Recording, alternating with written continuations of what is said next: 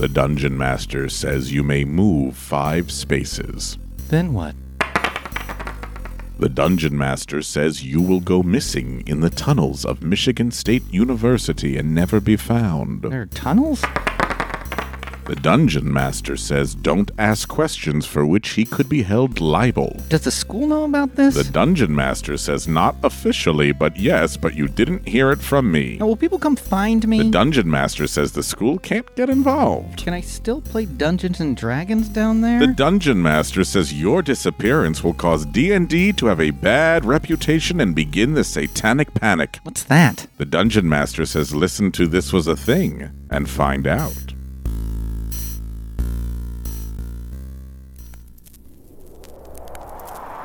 Good God!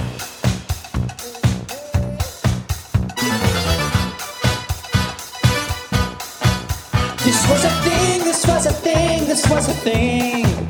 Do you remember Patty Hearst's kidnapping? This was a thing. Brady Bunch, Atari, Deep Throat Roots, and Ted Bundy. Hanoi Jane, celebrity bowling. Bobby Fischer, Blackouts, Benny Hill and Paul, and Donnie and Marie, Rich Little and Billie Jean King. This was a thing. Hi, I'm Ray. And I'm Rob. And you're listening to This Was a Thing, the podcast that dives deep into the cultural happenings of yesteryear. Today we are doing a deep dive into the Dungeons and Dragon murder. Oh. oh. Okay, now, folks, this was a thing because it was one of the first times that a game was to blame for the death of a child. And not just any game, a satanic game. A game that came from the bowels of hell to turn your children into devil worshipping monsters engaging in cannibalism? Why are you still sitting there? Get your child somewhere safe like patreon.com where you can become a proud sponsor of this was a thing. So, so in order to get a grasp on today's episode, we need to first start off by exploring a game called Dungeons and Dragons, which is also a gay club in Rochester. Rochester. Jack Betty's right. I can't, I can't, I can't, I can't. Now, the game came out in 1974, and if you've never played, don't worry, the rules do not affect at all today's episode. So if you've never played, don't worry about it. So it's a tabletop role playing game, and the objective being to get more points than anyone over a series of games by working together with your fellow journeymen. Now, it's not a one and done like Monopoly. This game, much like my ex, doesn't forget. so unlike other warlike games, because the, the inventors of this game were inspired by like strategy games with war and stuff. Stratego. Um, Stratego. You are an independent entity and you can create your own character and go on adventures. It's beautiful. Thank you. Now, there is always in your game a dungeon master, a person who is the referee and storyteller, and he can or she can follow the rules or make up their own. And when people communicate with each other, they do so in character. Now, because the game had magic, Christian groups didn't want their kids playing this game. I mean, because this game was about listening to some man and doing everything he said and then following very specific rules and weird things happen. Not normal people like living in whales, you know? Yeah, like none, no magic in the New Testament. Yeah. it promoted celebrating the occult. Some even went so far as to say kids were having trouble separating the reality and fantasy elements of the game, sometimes even going down a psychotic path. Just look what happened in Michigan. Yes, in 1979, an avid D&D player went missing from Michigan State University. A player who might have been under the influence of a dungeon master. So scary and intense, he might have lost his life for the game. So, folks, this is a true crime one today. So, we're going to talk a little bit about the student, the victim. His name is James Dallas Egbert III. He's a child prodigy. His IQ ranged between like 170 to 190. He excelled in academics, but he struggled in socialization. His parents, this is so sad, his parents wrote him really hard to keep up his good grades, and he did such a good job that at the age of 16, he enrolled in Michigan State University. Dang. There he is, he's doing his classes, and he decides to stay there over the summer and take some summer classes. He has like no friends, like literally no friends, except this one girl named Karen. On August 15th, he gets some snacks with his friend Karen, and then he leaves her dorm and disappears into thin air. Now, his parents live in Ohio, and on August 20th, they get a call from the school, the school that promised they would protect him as a minor, because remember, he's 16 years old, to say he's missing. And he went missing five days ago. Oh, Jesus. But don't worry, They're working on it. Yeah. Oh, and, and who broke the story, by the way? The student newspaper. So two days of nothing goes by. And when the Egberts are like, what is going on over there? We're going to hire our own private investigator. And they hire a guy. This guy's a character. His name's William Dear. the guy is like this big PI in Texas. He's got fucking planes, uh, serious planes, helicopters, computers, bugging equipment, guns. Jeez. And he's always bragged, and who knows if it's true or not. He's like, I've never not found someone. If someone has gone missing, I have found them. He's like, I will go up to Michigan. I'll find your son. But he's like, I want to get a sense of the parents first. So he talks to the parents and he realizes really early on, dad is like as meek and can be. And mom is a real asshole, saying, one of the last time she spoke to her son, he was so excited because he got like a 3.5 in a class. And she's like, it should have been a 4.0. So on August 29th, Dear arrives at the Red Roof Inn in East Lansing and sets up shop, which I'm sure all the other guests loved. I need a power strip. Hey, excuse me. Uh, room six. You ever use a penknife? There's a kid missing. He's the dungeon master. They can't play the game till he gets back. The game is on hold. The journey is not complete. This poor hotel. Anyway, so he gets three associates to come up with him. Here are some names you'll love: Dick Riddle.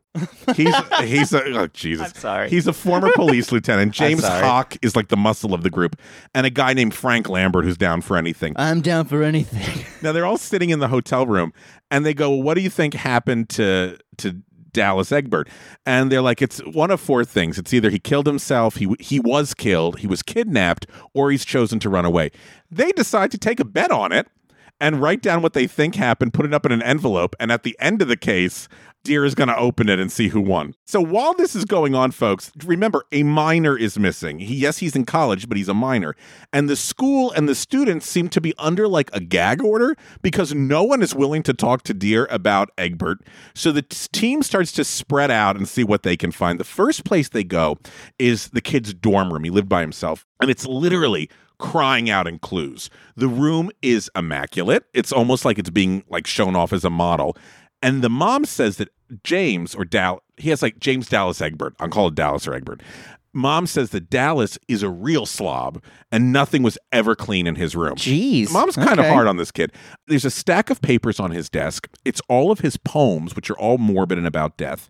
And on top of the poem is a handwritten note, and the note says, To whom it may concern, should my body be found, I wish it to be cremated. But the big clue, oh, ho, ho, ho, in front of his stereo, propped up on a chair, is a cork board with 38 blue and white push pins in the oddest of formations. And when you look at the push pins, it kind of look like a gun. And then they looked at it again, like it's not that. It kind of looks like an aerial view of this power plant on campus. Like, what the fuck did this mean? And so Dear is like, it's almost like Egbert has gone to kill himself and he's saying, Come find me. But the room is totally clean. There's no blood. The building is constructed in a way that there is not a chance anyone can sneak in or sneak out without being noticed. So if he was killed, if he was killed, didn't happen here. But like, why is the room so clean? And what the fuck does this bulletin board mean? So slowly people start to open up about Dallas, and the case takes a few twists and turns. Turn number one. Apparently, Dallas was a massive druggie and was always high. And because he was really good at science and chemistry, he made his own PCP in his room. Wow. So now the question is, is like, well, was he killed or kidnapped over a drug thing? yeah. Then another friend tells Dear Dallas is bisexual and he's been having sex with various men in Lansing. He's a member of the gay council, which really freaks out the council because they go, "Oh my god, if this gay ki- if this gay kid goes missing and gay people are responsible for it in some way shape or form, they're going to shit all over us." And you have to remember this was at a time where gays had just started to get some rights, but Yeah. still not fully out just yet. So maybe he killed himself because he was ashamed of being gay, or maybe he was kidnapped by like a chicken hawk, or he was killed by a council member to stay quiet. Do you know what a chicken hawk Yeah, I was going to say chicken. Hawk. It's an older man who takes in younger men. Got it. But then remember the suicide note that they found on top of the desk? Mm-hmm. It's not his handwriting. Of course not. So then who the hell wrote the note? Yet here was some really big news.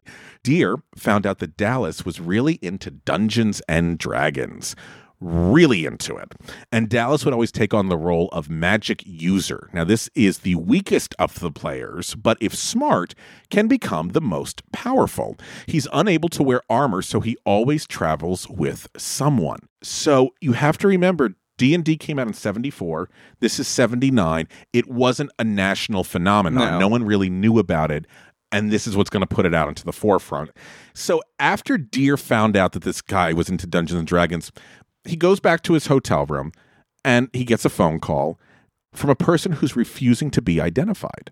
And the reason everyone is being cagey with Dear, this is what the person is telling him. The reason everyone's being cagey with you is because the people Dallas played with, they're students and teachers. And they don't play at a table. They play in the tunnels. 8.5 miles of tunnels, actually. You see, underneath the entire campus of Michigan, the college, there was a series of labyrinth tunnels that held steam pipes, no electricity. Now, the school says no one can get into the tunnels. Tunnels are totally safe. They're not because kids on cold days would go and travel around campus underneath the tunnel. So the school knew about it. And there are three points of entry into these tunnels. One of them is in Dallas's dorm building. Of course. So you can go in and out of the tunnel without being seen. So Dear once again goes to the school and is like, Can we go look at these tunnels? And the school's like, Nope, nope, can't give you access to the tunnels. No access to the tunnels. Now, Dear did not know much about Dungeons and Dragons, but he knew role playing and escapism was involved. So when Dear walked into the Red Roof Inn, he was attacked by a ton of reporters, like desperate for leads. Now, Deer wanted to protect the child, right? Because we don't know if he's dead, we don't know if he's alive, yeah, we don't know if he's been kidnapped, and he felt that if he if he answered the reporters' questions in a logical way, it might have triggered the captors. If he was like, "Hey, we think he's been kidnapped," the kidnappers might panic and kill the kid. Yeah, yeah, yeah. So he needs to find a way to deflect. And at the same time, he wants to protect the gay angle on all of this because he doesn't want to tip off anyone in that community. So he basically says to the reporters, quote, you have a dungeon master. He designs the characters. Someone is put into the dungeon and it is up to him to get out. In some instances, when a person plays the game, you actually leave your body and go out of your mind. Now, he did not believe that. He had no basis for it. He was trying to come up with a way to get the reporters off of his ass and not tip off what the real investigation was going to be about. Well, that's all the press needed to hear. And soon, Dungeons and Dragons is the devil. You see, this kid is probably dead because of it. And here's some of the headlines that came out because now this was a national story. Missing youth could be on adventure game. Is missing student victim of game? Intellectual fantasy results in bizarre disappearance. Student may have lost his life to intellectual fantasy game. And my favorite, student Fear dead in dungeon. There was a convention in Wisconsin of 100 people or so on the 19th of August, all playing Dungeons and Dragons, but no one was sure that they saw Dallas. Maybe they didn't see Dallas. And wait, who's in the window of Dear's hotel room? Why, it's the mysterious woman in the red Vega car, of course. Oh, yes. Now there's a woman who shows up in a red Vega car that keeps peering into his window, and every time Dear goes out to talk to her, she runs away. Dear needed to know what it was like to play Dungeons and Dragons. So, what are the rules? Maybe those rules will give him a clue. Now, who to teach him? Well, he finds two guys, a senior and a sophomore, to play with him in his hotel room at the Red Roof Inn. The senior will be the dungeon master, and Luis, the sophomore, will play with Deer. Oh, and they get to pick names for themselves. So Louise picked the name Tor, and Bill Dear chose the name Dan. so Dear, the detective, he starts off bored as fuck. Then he's really gets into it and has like an emotional catharsis. And he's like, I've never felt so free. He could have gone all night, but Luis had a midterm. Dear is like now getting the appeal of why a kid who hated his life wanted to escape. But even Egbert was not allowed to play. Apparently, people would play down in the tunnels with costumes and props, and people were so annoyed by Egbert, they told him, Don't come back, don't play with us. So this kid is even more isolated. Got it. And this is also, I have to be very clear, it's not how you play Dungeons and Dragons. It's done at a table. So whatever these people were doing down in the tunnels was not at all the This game. is Tunnels and Dragons. I got some more peeps for you. okay. Dear, who now only wants to be called Dan, friend of Tor, finds out another investigator, unbeknownst to him, has shown up on campus. His name is Don Gillitzer. So Dear goes to him and finds out that Gillitzer is from New York. He's a private investigator and he's gay. He came to Michigan on his own dime and wants to help. And Dear is like, Well, what do you want in return? I can't pay you. And he's like, I don't, Don is like, I don't want anything. I just want to meet the kid when he comes out. So I think for this guy, he was reading about in the papers and like, this is a gay kid in trouble. And he told the detectives, he's like, listen, I can go to gay places like the bars and the bathhouses. No, yeah. And he's like, I'll get information that you won't get. So Dear is like, great, welcome aboard. Then there was a guy named Cliff Perotti who was 19 years old. He loves Dungeons and Dragons and sees himself in Dallas. And he shows up on his own dime and is like, I want to be here because I see myself in this kid. Also, if this is a prank, then this is going to be the Super Bowl of Dungeons and Dragons, and I cannot miss it. All of these people are like getting involved, but still, there's no permission from the school about going into the tunnels. Here's the tea. That's so crazy. Well, the school didn't want to be held accountable because things kept getting stolen from dorm rooms and women were being assaulted. Of course. And it was because people kept sneaking into these dorm rooms through, Through the, the tunnels, unsecured yeah. tunnel. Yeah. So Dear had enough. And course. he literally, by himself, broke into the tunnel. And he was like, he goes, I've, ne-, he goes, I don't get scared. He goes, I was scared shitless because it's totally dark. It's 8.9 miles. and I'm sure you just hear the drips of water and shit. And he said what scared him more than anything is when you know the pipe goes enough steam it give it gives off a person. Oh, yeah. He was he said he was walking and all of a sudden steam just shot right into his face and scalded him because so it's terrifying down there. yeah. Oh my god. But when he goes down there, he's like, I am convinced Dallas was here. Or he'd been down there at some point. Finally, after putting enough pressure like out in the press, and because now it's a national story, the school was like, okay, we'll allow you and the police to search the tunnels. So after 20 days of this kid being missing, after 20 days, That's insane. they finally get to go down and explore the tunnels. And they're just about to give up when Dear spots a small little room, about 10 by 12, and he goes into it, and there's evidence someone has been living there. There's a milk carton. There's cheese and cracker wrappers. There's a blanket. But who's down there? Was it Dallas? Was it a homeless person? Was it Splinter? there was a pizza box. Now, this is where the case literally comes to a fork in the road because not only is Red Vega going to pop up again, but Dear gets another phone call, a muffled phone call saying, quote, I know where Dallas is, but the lines are tapped, so I'll only tell you if you go back to Texas because I feel safer talking to you on the phone when you're in Texas, not in Michigan. Dear is like, get the fuck out, you crank. He goes, prove to me you know where Dallas is. And the caller says, Did you find the milk carton? Did you find the cheese and cracker wrappers? Did you find the blanket? So Dear hops on a plane to Texas. But before he goes, his associates who have been canvassing the gay bars say anytime Dallas's name is brought up, the patrons get quiet. And not like, a, oh, I don't know who he is, just like, nobody talk. So when Dear is in Texas waiting for the stranger to call him, Cliff Perotti, remember the 19 year old? He turns into fucking Magnum PI all of a sudden, and he befriends the Red Vega lady, who turns out to be Cindy Hulleberg. And she says to Cliff, I know where Dallas was, but people don't want me speaking to you. And I'm going to be in a lot of trouble. My life is on the line, but here's what I can tell you. He had a mental breakdown where he was really strung out. He's been moved from house to house to house, but those people that have been housing him, they want to promise they won't be prosecuted before they talk to anyone. And at this point, he's either going to be killed or released, and I don't know which. Oh my god. 30 days. This kid has been missing now for 30 days when at 12:45 a.m. in Texas, Dear's phone rings. He picks up and on the other end he hears, "Mr. Dear, this is Dallas Egbert." I got the chills. Dear jumps up and he begins to talk to Dallas, who is sobbing uncontrollably.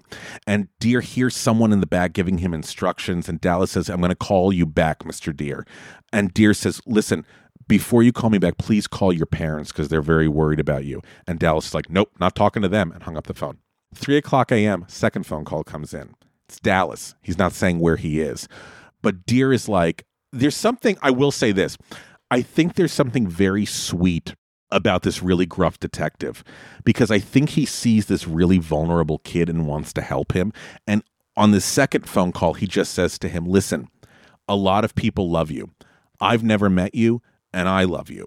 And a lot of people are worried about you. And if you come out of this, I promise you can come help me set up my computer. Like he's just trying to build a relationship, but I think it's genuine. No, yeah. I think it's actually genuine. I think he sees what that kid's life was Well, like. and I'm not gonna lie. I this is like I'm sure having that moment of realizing the like Dungeons and Dragons. I'm sure really like it helped probably open his mind a little bit Yeah. to like understand. You know what I mean? And I don't know. I, I- I feel like that had to have been experienced. If you said like it really affected him that way, I think so, right? I mean, here's a kid that nobody wa- sure. Yeah, nobody wanted, not even the parents. I mean, the, I mean the fact that the mom is like riding this fucking kid.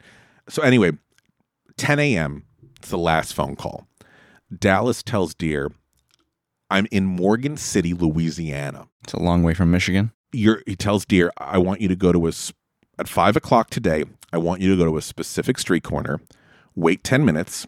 Then you're going to see this building. You'll walk into the building, go into this room, and I'll be there. And he hung up. Okay, it's 10 a.m. It's a few hours by plane from Dallas, Texas to Morgan City, Louisiana. It's too long to drive. So they'll take a plane, except Hurricane Frederic is coming Oh no. flights are grounded. Well, fuck the hurricane. Dear did not want to let him down, so he and his associates took all these weird, wild routes around the hurricane to get to Morgan City, Louisiana, and they arrived at 420. They now had 40 minutes to get to this street corner. So Dear does exactly what he's told at 5 o'clock. He waits, he waits 10 minutes, he breaks into this dilapidated building. He passes terrifying homeless people and drug addicts, and he goes into this sad little room, and there, on the bed, wearing the same exact clothes he wore when he disappeared, covered in scratches, is James Dallas Egbert III. Wow.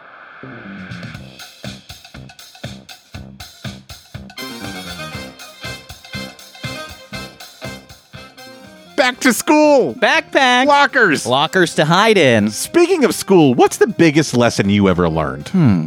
To subscribe to Patreon to help keep this show on the air. I learned that in economics. Ooh, I was sick that day. How do I subscribe? Well, to be one of the cool kids, become one of our Patreon supporters and help keep this show on the air. Head on over to patreon.com. That's P A T R E O N.com and search for This Was a Thing and set a monthly donation. Even a dollar a month helps us. Your contributions help continue doing what we're doing. Good to know. Well, I'm going to subscribe, then get a note to get out of PE. Rob. I have moderate to severe plaque psoriasis. Oh. So, on the ride home, Dallas is very quiet and he asks Dear, Do I have to tell my mom everything that happened? And Dear says, No, but I'd like to get lunch with you tomorrow, just the two of us. And everything they talk about will always be kept between them. So the next morning, Dear picks up Dallas for lunch and Dallas explains what happened. So, Dallas felt alone and isolated. Nobody liked him, not even his parents. So he planned on killing himself for nine months to punish his mother and punish everyone else. He went down to the tunnel with some snacks and a blanket and sleeping pills and decided to die there, but the sleeping pills didn't work. And he woke up incredibly sick. So he crawled out of the tunnel looking for somewhere to go. And he remembered there was a gay man he met, guy in his 20s, and he went to his place. Now, the man was very nervous about having a minor in the home and didn't want to get involved. So he said, I'm not taking you to the hospital. I'm going to keep you here till you feel better. Except the disappearance was now all over the news. And the guy was like, uh uh-uh, uh, i am not being accused of kidnapping or molestation or anything like that. So get out. So off Dallas went again to another house. He got incredibly high. And then he got pushed to another house and then another. And while he was almost passed out from the drugs, he was then dropped off at a third house. An old gay man who looked panicked as fuck. It was two guys there and they were like, What are we doing? And they kept him till he got better. And then in the middle of the night, they knew that shit was going to go down because it was all i mean Yeah, everyone yeah, was I'm looking sure. for this kid. Now how are you going to explain why is this child drugged and in your house? Remember this is a time where gay people have like no benefit of the Yeah. doubt. So what these guys decide to do is they give him money they drive him to a bus station. There's a bus that takes him from lansing to chicago. Then he takes the train from chicago to new orleans. Deer thinks that they were probably like it's easier to get rid of him down there, if that makes sense. Mhm. When he gets off the train in New Orleans, he's depressed. He tries to kill himself again by taking cyanide, and he fails at that. And he's like, why can't I do anything right? So he has to get some money for a little bit. He becomes a roustabout. He works on the oil fields and he was able to stay in this crappy little room in Louisiana. And he kept calling the friends who were like, call anytime if you need anything.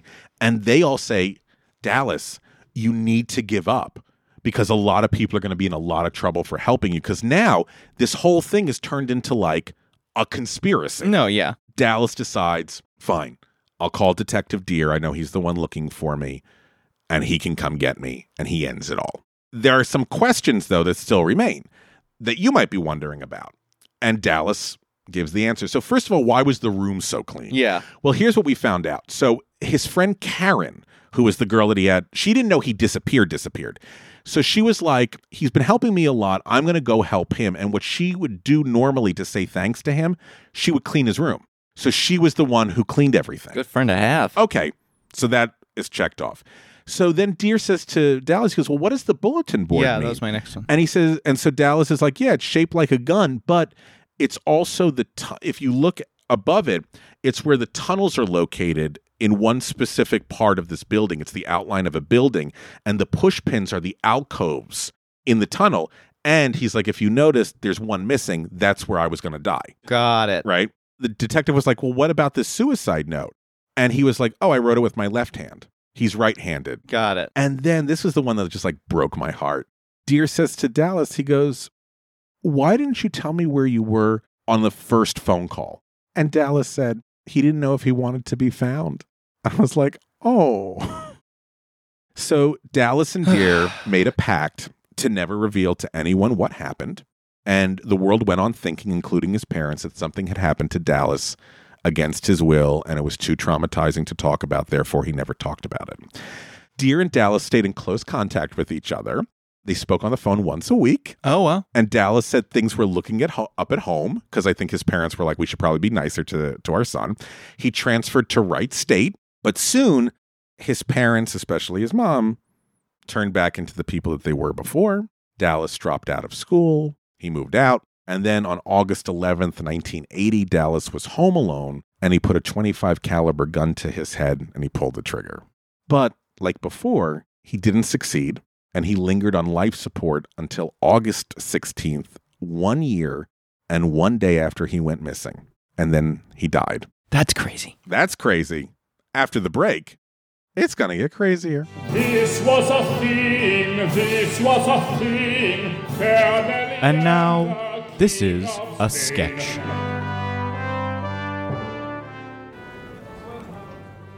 Thank you for coming back to Michigan, Mr. Dear. When this incident occurred, we knew we could count on you. I just want to find the boy. Same circumstances. Loner, disappeared from the dorms into a game, a dangerous game. What kind of a game? This one involves animals.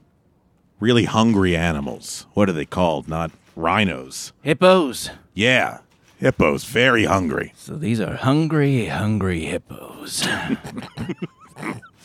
What's so funny? nothing, nothing.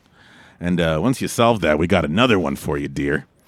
Woman went missing. Older. Name is Grandma Nut. She's into candy, you know? Nose candy.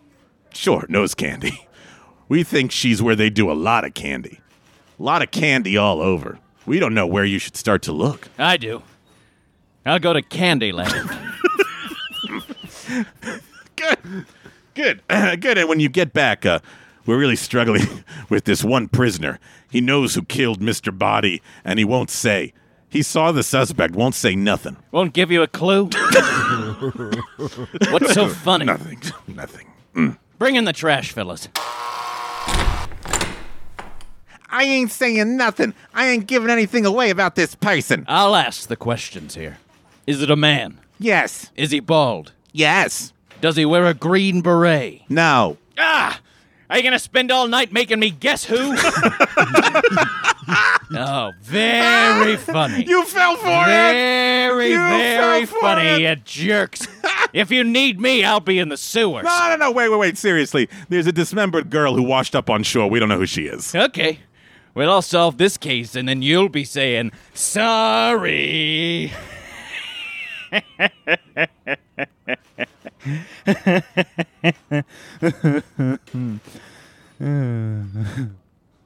That was someone's daughter, dear. I know. I just, uh, I don't want you to have a monopoly on all the jokes. That's good. I'm That's good. fitting in now. okay, someone show me the body. Thank you. This was a sketch.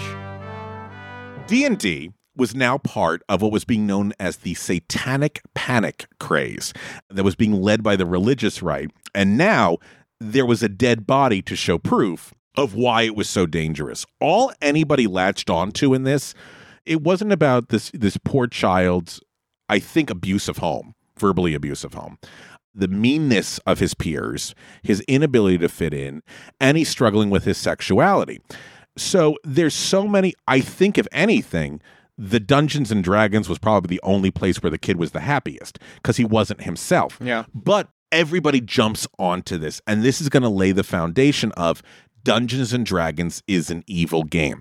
Now, one of the things that's really cool is next week. Ray is covering the satanic panic. So it's kind of like a, this will be a, a compa- so you listen to this one first, then you go over to listen to what happens to all of it. It's So our I- first two-parter. it's a two-parter. So I'm going to give you some information though on some stuff concluding with this case if that's okay.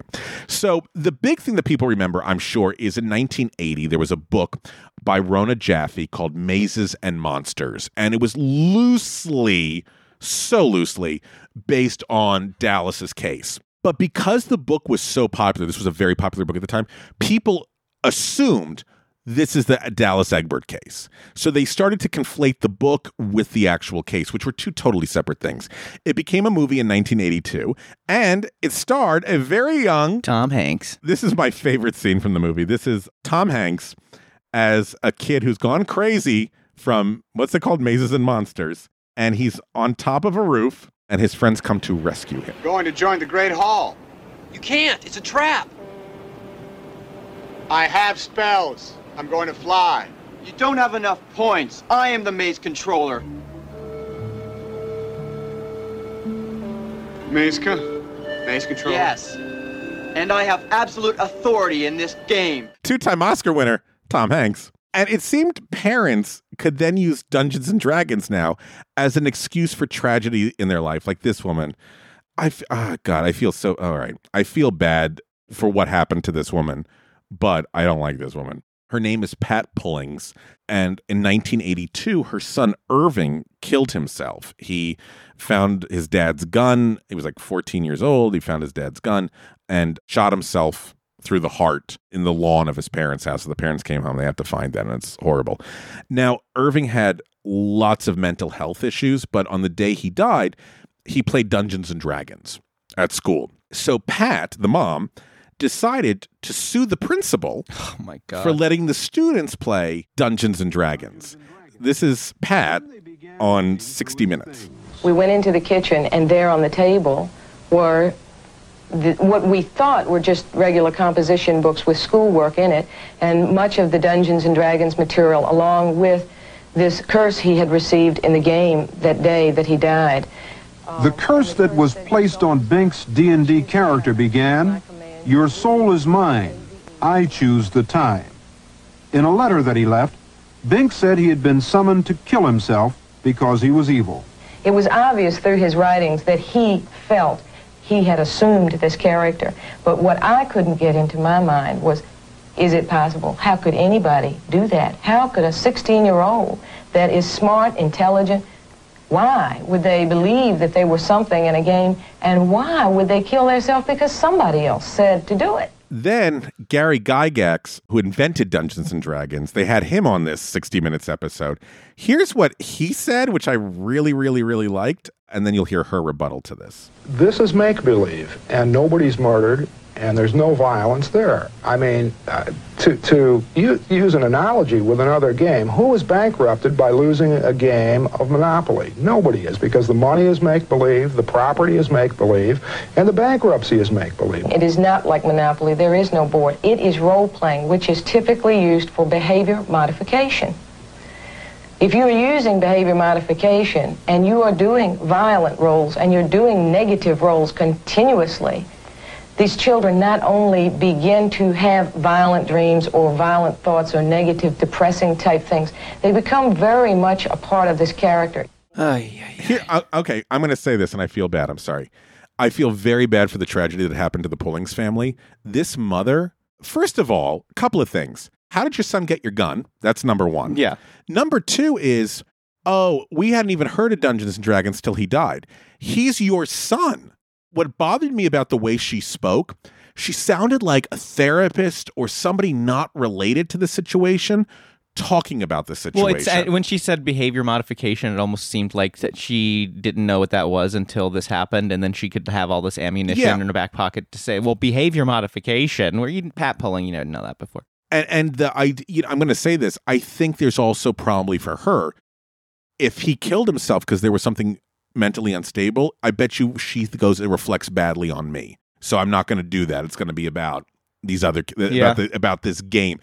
She, Pat, formed BAD, B A D D, that's bothered about Dungeons and Dragons, to tell the world how bad Dungeons and Dragons is. And she wrote a book and she told people that Dungeons and Dragons is a fantasy role playing game which uses demonology, witchcraft, voodoo, murder, rape, blasphemy, suicide, assassination, insanity, sex perversion, homosexuality, prostitution, satanic type rituals, gambling, barbarism, cannibalism, sadism, desecration, demon summoning, and other teachings.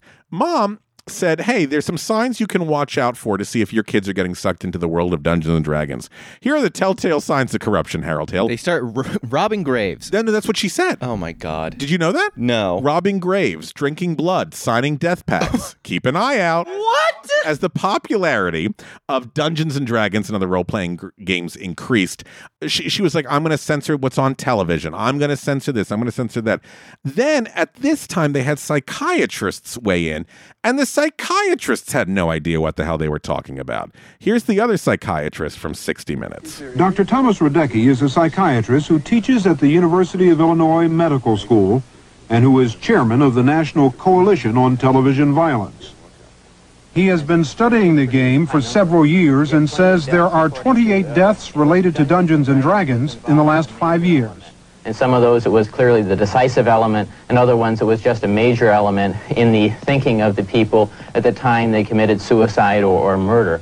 It's not coincidence, not when you have careful documentation, you have careful notes, you have eyewitnesses. For instance, one case, the parents were actually saw their child summon uh, Dungeons and Dragons demons into his room before he killed himself. So, how do you combat all of this? Well, Dungeons and Dragons was smart. They hired Dr. Joyce Brothers. Here she is explaining to people hey, this is fine. Everyone calm the fuck down. There is good and evil in life, and the way Dungeons and Dragons is set up is that good triumphs over evil. I feel like this is like the original critical race theory debate where people are just Oh. like saying like people without having any knowledge of what Yes. it's actually about and just going after like the hot button issues. And I'm not saying that Dungeon and Dragon and critical race theory are the same thing, but just the way that they're being approached People talking about something they have no idea about. and saying, "Well, here's the page numbers that say this," and they have these examples, but the example, like the example that guys were giving, were just page numbers for uh, in-game spells.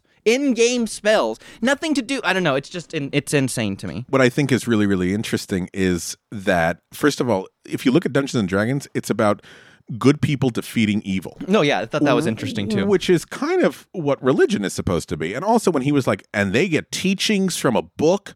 And I'm like, the Bible? But when good is defeating evil and it's not biblical stories, They don't know what to do. So all people know is Dungeons and Dragons is it's the game that killed the kid.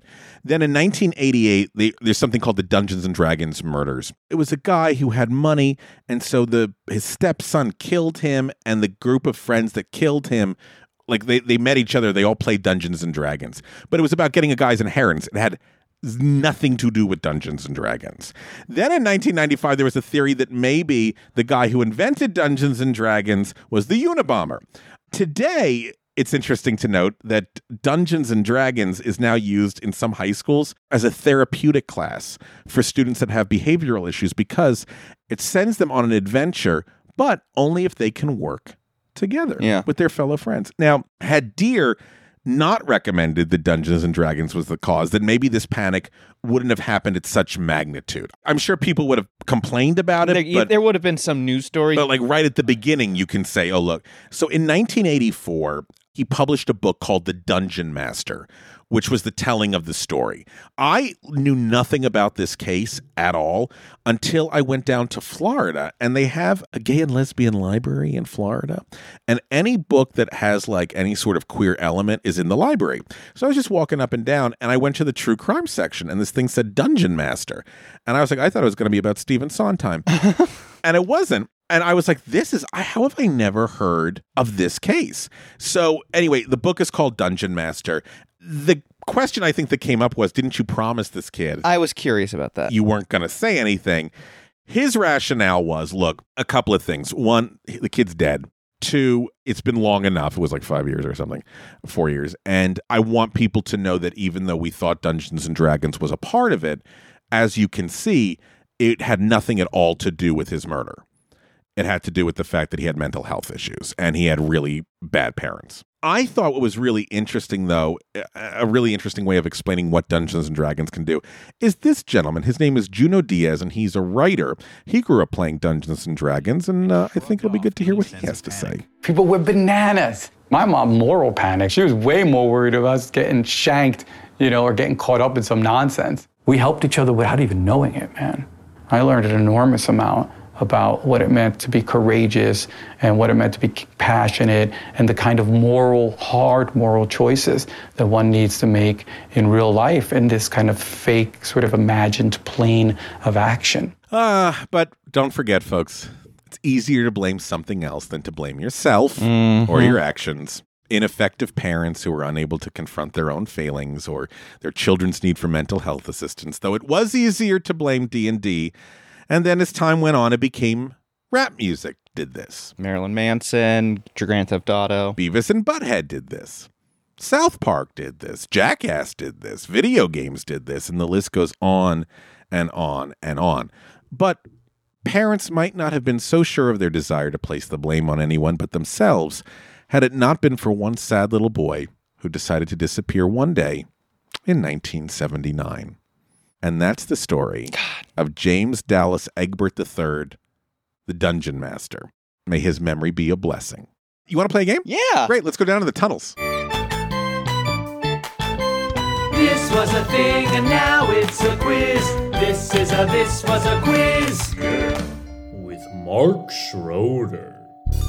Mark, did you have any idea about the case of James Dallas Egbert and the Dungeon Master before you just heard me prattle on about it? I think it's an amazing true crime. No, I thankfully I was uh, unaware early in life, but I love hearing about uh, real life atrocities anytime I can.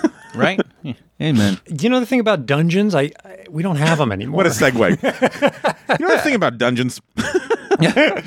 well, my office. Uh... Sir, this is the Best Buy. We don't have them. We don't have dungeons anymore. We do not. We've got prisons, which are not nearly Oh, as yeah. Terrifying as dungeons. Eh. If you send if you send somebody to a dungeon, they would learn their lesson. Absolutely. But there's plenty of folks who have spent time in a big house that you wish they could spend time in a dungeon. And we're going to find out some famous folks who have spent time in a big house with a little game called Locked Away. Ooh. So you guys are going to work together on this game. I'm going to read you 10 clues. Do we have to stay cuffed together? Yeah, you guys have to be. Oh, boy. This is a chain gang to gotta answer go to the these bathroom. questions. No, right. This is celebrities in jail trivia. So I'm going to give you clues in the form of what they were convicted for, the sentence, and the date. And you're going to tell me the celebrity that it happened to. Okay. Wire and mail fraud. Two months, August 2020. Oh, I bet you Lori Laughlin or Felicity Huffman. I bet that feels like the, one of the emission scandals. Emission scandal? Yes, you said Lori Laughlin. It Nice. was Lori Laughlin. Okay. One for one. Draft evasion, five years, June 1967. Did they serve time? Like when you say they were sentenced, they were sentenced but not necessarily served Not time. necessarily served. This was the sentence, or it was a shorter sentence. this person dodged the draft. Dodged the draft in June 1967, and they were sentenced to five years. And uh, something was revoked from them. I'll give you an extra hint. They something was they Their were stripped of a they were stripped of a title. Oh, they were stripped of a title. I have no idea. Time has expired, and this is uh, Muhammad Ali. Oh. Muhammad Oh. Ali, famous draft dodger, five years stripped of his boxing title as a heavyweight champion of the world for refusing to to go to Vietnam I know that. for refusing, and a, a hero he was. You could have also said Cassius Clay, and I would have said he's my fucking Muhammad Ali man. Whoa, whoa, whoa, whoa. Second degree murder, April 2009, 19 years to life. The the guy, the the rock singer. The, he's the he's the rock producer. He Oh, Phil great- Spector? Phil Spector. Phil Spector is correct. He killed Lana Clarkson in 2003. Two for three. Felony assault, 1988. Two years. Mike Tyson. James Brown. Oh, who did you say? Mike Tyson. That makes sense. Mark Wahlberg. Oh Mark yeah. Oh, that asshole. Yeah, look up that. Real piece of shit. Felony drug trafficking, 1978. Three to seven years. Paul McCartney. Tim Allen. Ah. Possession of child pornography and soliciting for sex with underage girls, November 2015. Jared Fogle from Subway. Jared Fogle didn't even need the sentence. You've got the book behind you, the poster, and the sandwich. You know for a fact. Look, how do you think I lost this weight? Running from the cops. That's uh, three for six so far. Rape, 1991. Six years in prison plus four years probation. Mike Tyson. That is Mike Tyson. Possession of cocaine, heroin, and an unloaded 357 Magnum speeding down Sunset Boulevard, repeatedly missing court ordered drug test appointments. 1997. Oh, Robert Downey Jr. Robert Downey Jr. oh, Robert. Iron Man. He just wanted to see the Shen Yun posters. Willful failure to file federal income tax returns from 1999 to 2004. Sentenced in April 2008. Wesley Snipes? No. Wesley Snipes Yeah? is correct. Oh, wow. Okay. Three counts of aggravated indecent assault. April 2018, three to five years. 2018? Three counts of aggravated indecent assault. Bill Cosby? It is Bill Cosby. Nice. That is correct.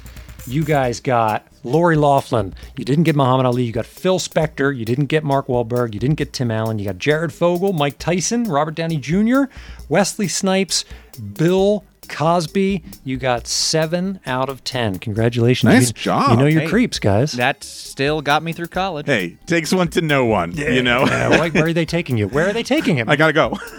Ray, thank you so much Thank for you so uh, much. working so well together as a team. I, I love this. That's why I Friends, got if you want to see more teamwork in action, Mark, thank you for providing a wonderful game. Don't forget, you can hire Mark for your wedding, your bar mitzvah, your funeral, Quinceañera. memorial service, quinceanera. And if you're living up in Canada, don't forget Flag and Boxing Day. Pretty big days for Mark, so you want to Big get him day. early. Book me. Ray, where can people find us? Instagram.com at this was a thing. pod.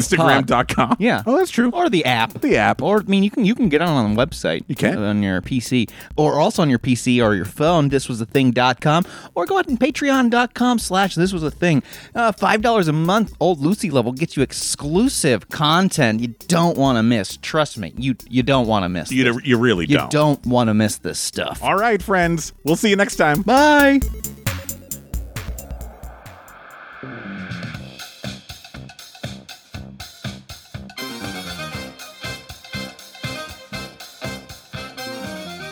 Thanks for listening to This Was a Thing, and a big thanks to the folks that keep this show running. Our editor, Daniel Cut Cut Schwartzberg, our composer, Billy Better Than DC Reese, our social media director, Gabe Hashtag Crawford, our graphic designer, Natalie's Nothing's Too Graphic DeSavia, and finally, our games coordinator, Mark the Shark Schroeder. If you liked what we did today, make sure to head on over to iTunes to rate and review us. The more stars you leave us, the more love we feel. Hey, speaking of love, show us some social media love. Follow us on Instagram and Twitter at This Was a Thing Pod, and Facebook we are This Was a Thing Podcast. Reach out, we'd love to hear from you.